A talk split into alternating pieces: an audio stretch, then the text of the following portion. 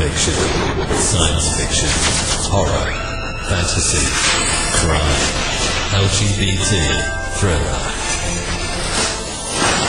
You have now entered the House of Mystery. With your hosts, Eric Shapiro, David North Martino, John Copenhaver, and Al Warren. on 106.5 FM Los Angeles 102.3 FM Riverside. and 105.0 AM Palm Springs. Welcome back into the House of Mystery. I'm Al Warren, Mr. Dave Joe Martino. oh, the Joe, the boxing Joe, right? well, you were you weren't you doing That's it. karate the weekend? Wasn't it like Oh yeah, kung fu and all that stuff? kung fu, yeah, yeah, Jeet Kune Do, yeah, Ali, Hong Kong Phooey. Exactly. That Wasn't too. that a cartoon? that was.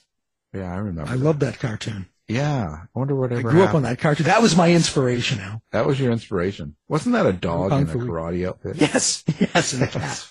Yeah, that's what I thought. yeah, I remember that. I remember they had the catchy little song, Hong Kong Phooey or whatever. So- Yeah, Scatman Crothers uh, voiced. Of course, you know all this. So you Of course I do. This is your favorite show. Yeah, this is. I barely, barely. I I remember it, Yeah. but and I'm older than you. How does that happen? Yeah, I don't know. You're insane. That's I'm why. in, I'm crazy. You see, I was That's what it is. feeling. I was probably feeling I was a little too old. That's why. I mean, at the time, it's like I can't watch cartoons. Yeah, exactly, Far, exactly. far too old for this sort of stuff. You know. but you took it too far. You, I did. You, you got right into it. I got right into it. So That's how right. was how was the training? Good. You Oh, it was great. kick some ass. Um, yeah, of course, of course. yeah. No, we we worked together and Yeah. You don't. Yeah. Well, I just meant beat, at the beat the crap out of each other. I just meant at the uh, you know the salad bar, sounded like, well, yeah, the, there's a buffet, you know. the buffet. My way. You kicked Yeah. your way through, not Yeah, the exactly. plates Kick and up. chop. Yeah, Yeah. I bet. Yeah, yeah, yeah. Yeah. Well, I did two days of book signing, and I'm glad. Oh, that's over. right. I'm exhausted. How was that? Oh, I'm my sure you are. Arms are aching. Well, that's think- good. That's a good thing. No, it's a good thing, but my head is aching worse than my arms. It's really draining. Uh, for those Yeah. that don't know, when you do these things, it can be really draining. It's not a bad Oh, thing. sure. I'm not trying to tell people it's bad. It's just what I'm saying is it's really draining because you talk to a lot of people Yeah. and they all tell you stories and they all want you to write a story. yeah, they'll give you ideas. Yeah, well, yeah, but I, by the end of it, I want to put my head in some water. Anyway, uh, now we've got joining us a writer. Um, so let's just get into this. So now the book is called The Patient Routine. That in itself scares me. So here we go. Luna Rey Hall, thank you for being here. Yeah, thank you for having me. It's a pleasure. The Patient Routine. Now that's, it's scaring me already. And it's, I, is, is it, is, now this, is this really a horror sort of based story? Is this kind of a fictional horror story you've come up with? Yeah, it's a it's uh, a horror mystery thriller. Um, it deals with a lot of body horror. I would say primarily um, some of the basics. Um, but yeah, I mean, it's definitely meant to scare and meant to um, unsettle you. Yeah, sort of like Dave when he's at karate. Very unsettling. That's Very unsettling. Where do you come up with an idea for this, and what is the basic premise of this story? Yeah, so the the pitch that I gave out was um, it's a uh, it's, so it's a novella in verse. So it I'm traditionally a poet, um, so that's my background. So it's written in poetic form, and um, it follows Ashton, who's a queer non-binary college student who suffers from um, health anxiety or hypochondria, as it used to be called.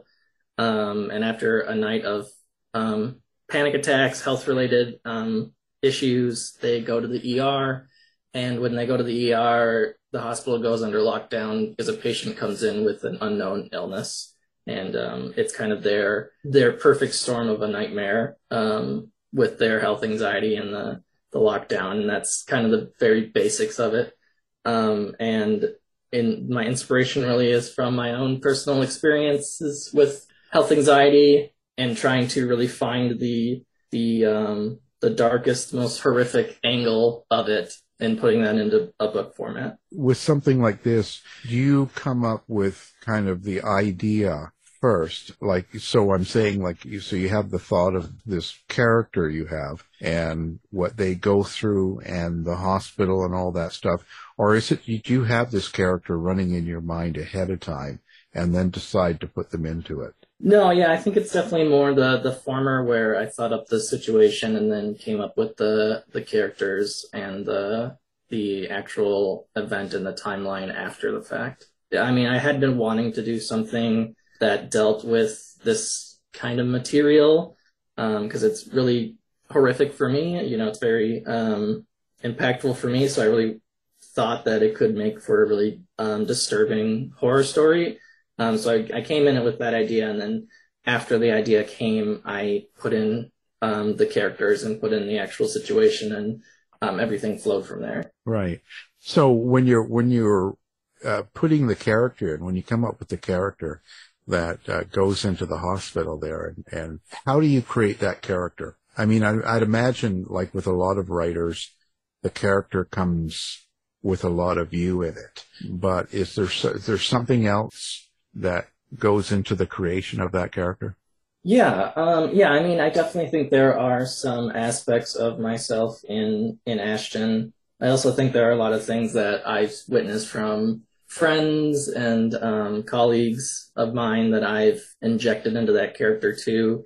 I really wanted it to be, you know, I, I, I've gotten a lot of feedback um, since the book's come out that um, you know, Ashton's not a terribly likable character, and I think that was on purpose because I think they're going through a very difficult time. And I think when I came down to it, I think Ashton is kind of like the worst version of me in some ways. That, that those aspects came into it, but I think it's a lot of the first draft was very me oriented. You know, you know, really using um, things from my real life, and then as the the drafts began to develop, um, they became their own their own character with their with their own unique idioms and idiosyncrasies throughout.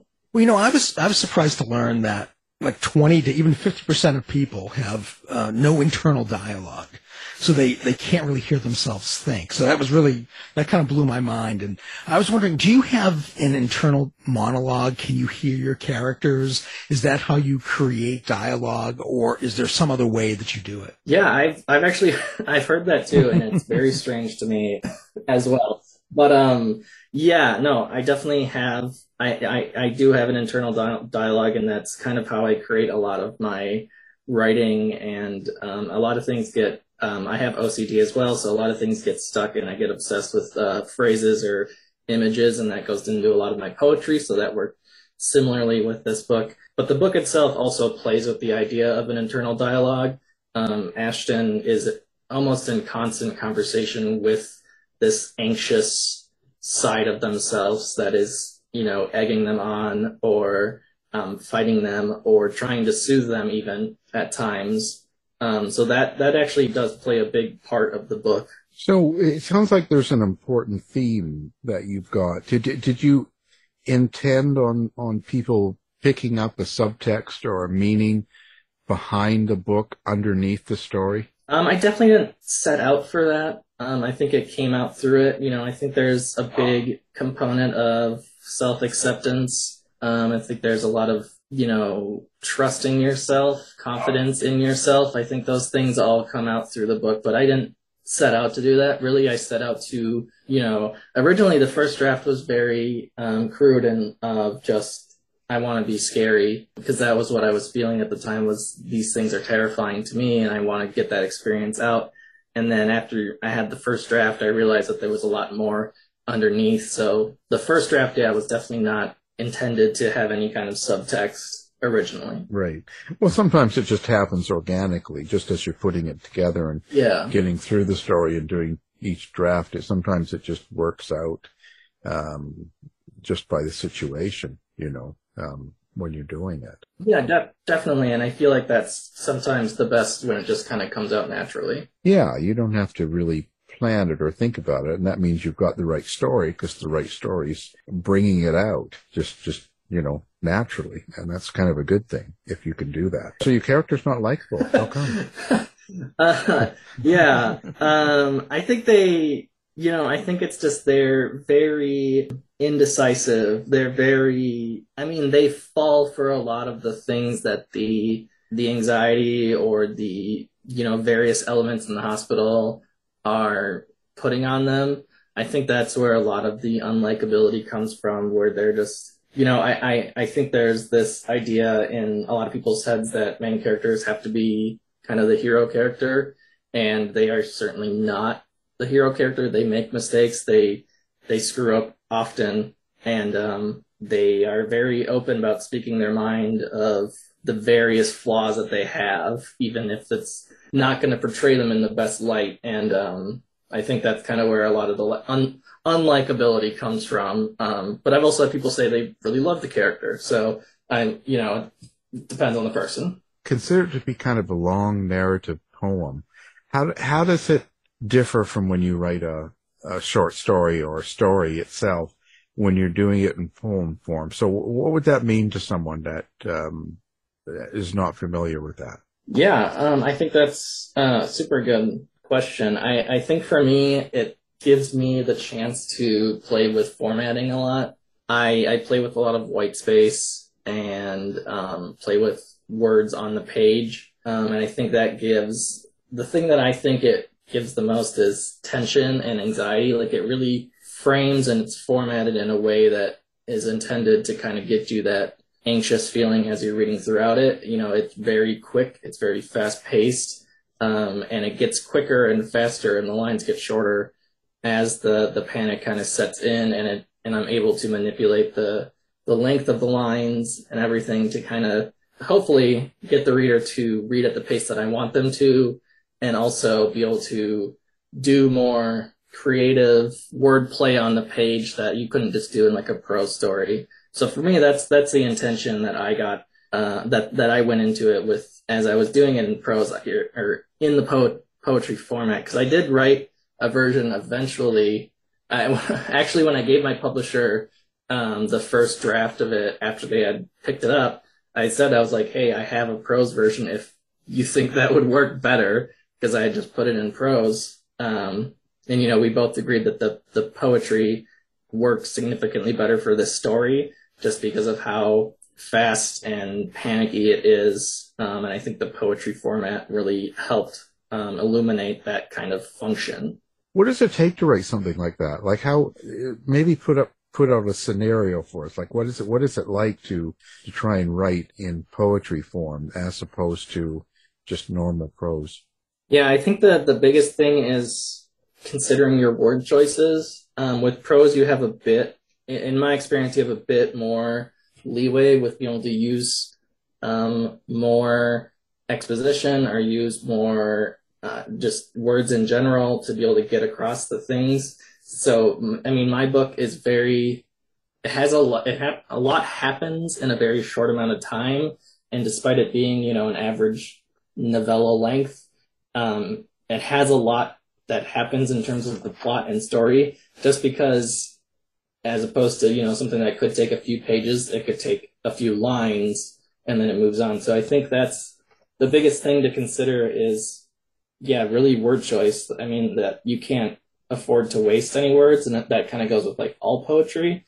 I, I guess that would be the biggest thing for me. I haven't written a ton of prose. As i said i come from a, a poetry background so i'm i write and think in poetry i feel most of the time. Um, so i guess i'm not sure 100% the the difference is always um, this is just what comes natural to me. I, I would guess that you have to use your words wisely and more more precisely because you you're using less words to get the same or even more. You have to get the same feeling across or the, the panic or the terror or whatever you're trying to get across to people.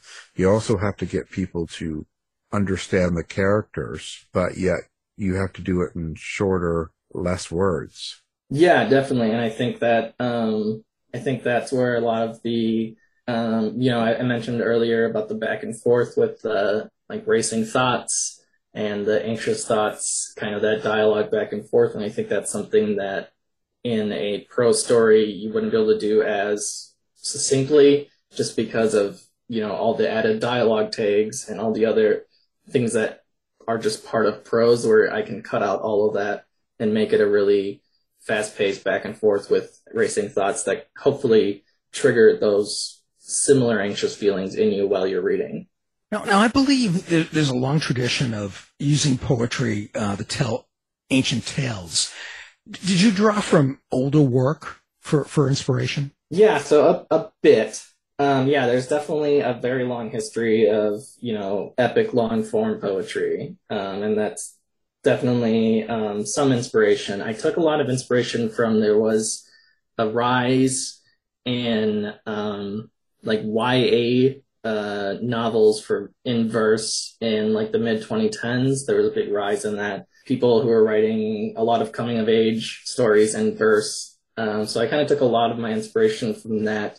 And I think that's partly how some of the self acceptance, um, trusting yourself has kind of come in. That was my version of it, despite it being a darker, definitely more adult oriented book. But yeah, I definitely, you know, I've, I've read the classics and those have definitely played a part.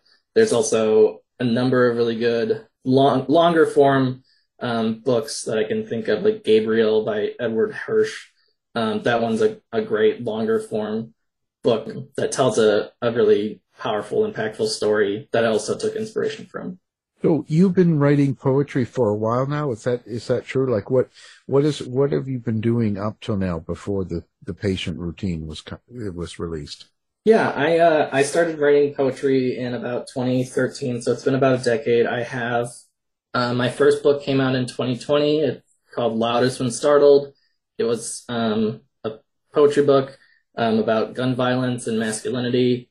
And then I had a chapbook of poems come out last year that was about queerness and um, acceptance, and that was about uh, called the Space Neon Neon Space. So I've had a few books in the past come out before this one, uh, but this was definitely my first foray into something that was more uh, story driven. What made you get into writing poetry? Like what what where did it start for you, and and what gave you the let's say, courage to actually put something out for the people to read in the public? Yeah, um, yeah, I think I've, I, you know, I know I've told this story uh, uh, a bunch of times to, you know, dozens and dozens of people, but it always starts with um, I was going to a community college. I had no clue what the heck I wanted to do with my life. I had to take English courses for my generals, and I, I, I took a poetry class and fell in love there. Um, and I, you know, the teacher was very supportive. Uh, they really supported me there and they thought I should go further into it. So I, I totally turned my college career on its head and went fully towards poetry, went and got my bachelor's and master's in poetry. And everything since then has just been poetry nonstop. So. Wow. But, uh, that's, that's funny, but it's not. But it, did you, um, did you know this ever since you can remember? Like, were you, did you think you were going to be a writer or is this just a complete out of the blue experience? Yeah. So, so my, my mother, she always told me that I would write books as a kid, like little, like I would draw and write books about dinosaurs or alligators as a kid. And I don't remember any of these and she can't find them. So I don't know how much the validity to those are, but definitely you know, as a as a teenager, I definitely English was one of my worst worst classes. I was not great at it. I hated reading. I um, was not a great writer. I I remember taking a poetry class in like high school, and I was really bad at it. I have some of those poems, um, and one day I will share them to the public on social media, and it'll go poorly. But um, I think that you know, originally I definitely did not intend to be a writer at all. I think it was definitely something that I fell in love with once I was given the right material um, and given the right people to actually look at and see that poetry could do something different. Because I think that was the thing that I was stuck on is that it was I was really used to like you know rhyming like old classics, and I hadn't really been exposed to a lot of modern poetry that is doing really cool, weird, unique things that I looked at it and I said, well, I want to do those and not, you know, Shakespeare. I'm wondering, have you ever done performance poetry, like poetry slams? And if not, would you? I, I have, yes. Yeah, no, I definitely, I've done, um, I've done a lot of readings. I've done some slams. Um, it's definitely not my forte. um, but I do have, um, my friends do say that I have, uh, I can turn on a slam voice and perform a poem if I need to, but it's definitely not my preference. I prefer to, um, let the, let the page do the talking most of the time. Poetry slams. Like, what do you, what do you, that, that, this old man doesn't know what you're talking about here. So what, what do you mean poetry slams? Dave, you're just too with it for me. All right. I mean, holy cow. I don't know what that is. So is that, what, what is a poetry slam? Yeah, so it's a, it's a, I mean, really, it's a performance. Um, uh, I think a lot of them are judged, um, in terms of, you know, the quality of the story, the quality of the performance. But, um, it, yeah, it definitely rose in the last 20, 30 years or so, where it's just this big, um, event where people would gather and they perform their poems in a very theatrical way. I think that that's a good, like, it's very theater like, where it's, um, the performance and the words are equally important. In the 60s, we had the beatniks, and the beatniks would Hmm. Yeah. beat on a drum and then be very theatrical about reading poetries or reading lines. You know, it, it's sort of a cool thing to do. But, you know, that was last century. Yeah, I'm sure there was some inspiration from that era. Yeah. Oh, I'm sure. I'm sure that had some influence somewhere down the road. But uh, where do you think you're going to go with all this? Like, what what do you think's going to happen? Uh, where- do you think you're going to get into more more writing of stories, or you going to continue with poetry? And what's what's the world out there like for poetry right now? What's the um, publishing idea like? Is it is it real successful now? Is there a lot of poetry and a lot of people doing books and I guess slamming and all that stuff. Like what's what's what's the situation for poetry right now in in in North America? Yeah, so uh, I'll I'll take the first one first. So for me, I have another book coming out in the beginning of next year. It's a, my next full length poetry collection called No Matter the Diagnosis, which is similar kind of topic, but much more personal um, and much more involved with the hospital system itself and the ramifications of kind of being stuck in that loop. Um, and I definitely intended to write more um, horror, mystery, thriller type books. I have um, a few that I've written since the patient routine that are, you know, out getting queried with uh, publishers, and I'm hoping to finish. I've already finished the first draft, but I'm hoping to kind of get it revised and in a good place of my first um, novel um, that's horror mystery as well. Um, so that's kind of the future for me. In terms of the poetry world in publishing, it's kind of a mixed bag.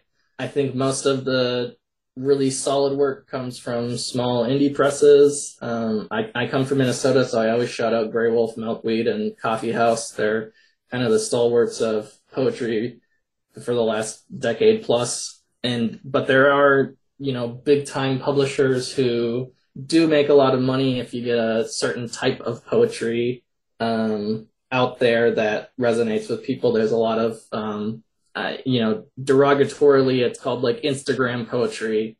Um, and I think that kind of sells pretty well. And that's kind of the realm that some people get gravitate towards. But, um, I think a lot of poets are in the indie sphere working and grinding out, um, books for little, little to no monetary value. You're not making a million bucks? I'm certainly not. There might be some, but Yeah. No, it can be that way. I mean, that's how it is kind of. Well, it's interesting, but um so what what what's your process? Are you do you find that you're um very sensitive to what's around you as being a poet? Uh like as in can you just sit down and write or do you have to be in a certain headspace? Yeah, so I kind of come in a, a couple of different ways. So if I if I sit down and intend to write, I need it to be super quiet, and I need I generally put on like really quiet, like not uh, like instrumental music, um, and I try to shut out everything. But at the same time, I also get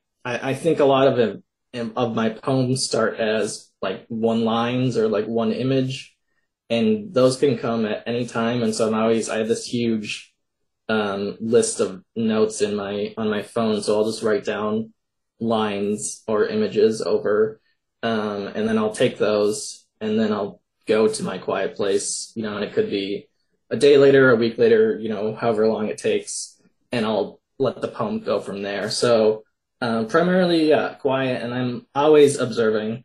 I think a lot of my work comes again because I'm from Minnesota. A lot of it's nature based, so that's just kind of that's a stereotype of Minnesota poets that we we all write about nature. So that's definitely something I'm always observing and trying to to learn more and see things in a different way, so I can take that into poems. Yeah, so it's a little both. Well, when things are going on around you, but I, it, for instance, like through the pandemic, this could have been written, I guess, over that time period. But when something like that's going on and something stressful or, you know, weird things going that's totally unusual, are you able to write or do you shut down? Like how, how does that affect you? Yeah. So I, I, cause I put out my, uh, my first book in 2020. So that was right. Uh, it was fall of 2020. So it was peak pandemic. And then I gave myself about a six month break from writing and I barely wrote.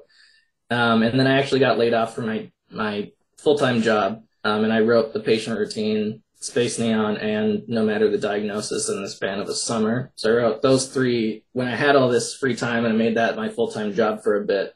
Um, and since then, I've been trying to intentionally write. So even though when things get stressful, I think for me, um, writing is definitely an outlook to de stress. But yeah, I mean, certainly these books, I mean, especially the patient routine, like it, I mean, it's very heavily inspired, I would say, by some of the things that happened to uh, both me and others um, because of the pandemic or because of the way people acted about the pandemic. Um, so I think those things definitely need to be written about. For me, I, I'm able to translate some of the fears and the overwhelming feeling of isolation or impending doom of the pandemic into writing um, in a mostly positive way. I was going to say all that that darkness must get in there somewhere, and I guess that's kind of what you're saying there. How do you think when you when you do this project or any of these projects that you've been writing over the pandemic, how do you think it changes you as a person and a writer? Yeah, I mean that's a that's a great question. I know for the patient routine, it it for me as a person, it really expanded my my view of I guess the the world you know I, I was very I've spent a lot of years and a lot of time in the hospital system and I've spent a lot of um, of my youth um, you know suffering from various ailments but I think this is the first time that I was able to really like sit down and kind of analyze and digest a lot of that. So for me as a person it grew it, I was able to you know kind of accept a lot of things that happened. For me as a writer I think it comes more in terms of obviously now I know a lot about structure and story and a lot of some of the things that prose writers may take, you know, for granted that they just know off the top of their head that I was having to kind of learn on the fly here and there. But also just the sense of community. I think the horror community um, of writers is really, really strong and super experimental and welcoming. And I think as a writer, it was really refreshing to be welcomed into a community like that as a first time horror author um, and treated just like anyone else. Well, how did you find the horror community? I know I, I found the, the horror community, you know, way back in the early 2000s, uh, on, on a message board, uh, for, for a, uh, a bookstore called Shocklines. Uh, how, how did you find everybody? Yeah, I had been, you know, I definitely am very active on Twitter or X as it's called as of this week. Um, I'm also very active on Instagram. Um, so those are the two primary things that I um, I had been s- searching for similar um, stories when I was developing this book of you know queer trans authors and what they specifically in horror and kind of what they were doing. So I reached out to a lot of them and became friends with a few of them, and then that's kind of my in of having that connection so really it was social media and then just reaching out and making those connections. Hmm, that's interesting. You know, uh, well, Dave, you found them in, in chat rooms. yeah. Well, so who who are your favorite writers right now? Who who are uh, maybe even you know television writers or movies or or poets or anything? Just all the way around. Do you have some favorite writers that you like to uh, read? Yeah, definitely. Um, Um, my favorite, you know, I have a bunch of favorites, but Hailey Piper, she's amazing, an incredible trans horror writer that's doing uh, fabulous, fabulous things. Um, Nick Cutter, he's great. Um, he's another horror writer. Um, Matt Rasmussen, Patricia Smith, Danez Smith. Um, those are all amazing poets. And then I have I have a, a, a dozen of very close um, friends that I think are doing really phenomenal things in the in the poetry world. Um, so those are kind of I, I, I lean on friends for recommendations a lot, and I lean on people that they know. Then I learn them. So I, I, I read a lot of new people, but I definitely go back to those names that I I mentioned often. Oh, fantastic. So now, okay, let's give out what uh, you are on social media. Do you like readers to find you? And do you have like a website and, and which so- social media you're on and what's your username so people can find you? Yeah, definitely. Yeah. Everyone feel free to reach out to me. I, uh, I respond to people very frequently. Um, I have a website, lunareyhall.com and I am at lunareyhall on pretty much every single social media website there is. I'm on Facebook, X, Instagram, Threads, TikTok, Goodreads, uh, Tumblr. I'm on pretty much everything at that same same at Luna Rey Hall. Well, fantastic. Of course, now we're going to have this up on our website as well, so people can find you easily with one click, and no, don't have to be looking too hard. You know, it's tough, tough for people nowadays. But uh, well, that's fantastic. Well, we appreciate you coming on the show and talking about uh, your book and, and poetry and some of the interesting things that you've been around. So um, now the book is called The Patient Routine. And our guest is the author of that and many other stories, which you can find on the website we've got connected. So Luna Rey Hall, thank you for being here. Yeah, thank you so much. It was it was fun. Thanks, Luna. You've been listening to the House of Mystery radio show. To find out more about our guests, hosts, or shows, go to www.houseofmystery.com. Show's over for now. Was it as good for you as it was for me? Yeah. Good night. This has been a production of Something Weird Media. I'll be back.